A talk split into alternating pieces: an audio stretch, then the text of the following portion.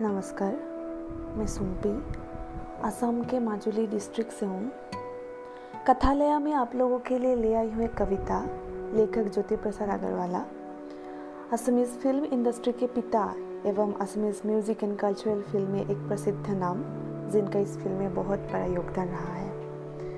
प्रस्तुत कविता कांचनजंघा पर्वतमाला से इंस्पिरेशन लेकर लिखी गई है, जहाँ कांचनजंघा के साहस वीरत्व और सौंदर्य का उल्लेख है और आज मैं आपके सामने इसका एक हिस्सा शेयर कर रही हूँ কবিতাৰ শিৰোনাম কাঞ্চনজংঘাৰ বুৰঞ্জী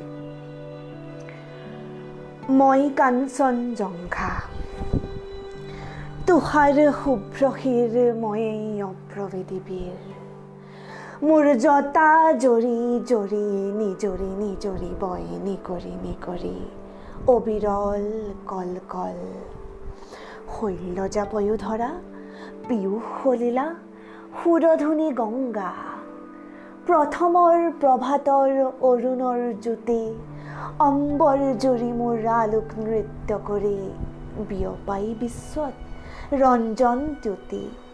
মোৰ আশে পাশে গাই কিন্নৰী বালিকাই আলোক বোধন মহাগীত। সন্ধিয়াই সন্ধিয়াই বেলি বিদায় গানে দিগন্ত কৰে মুখৰিত উদয় আৰু অস্তৰ। বৰ্ণ বৈচিত্ৰৰ ছয়াময়া কাচোনেৰে কাছে। প্ৰহেলিকাময়ী সমন আছে। কুতজ কুসুমৰ লগে লগে লাখে লাখে মৃদু মৃদু কম্পিত সমীৰণ চন্দা। শৈলবালা দলে কস্তুৰী গন্ধা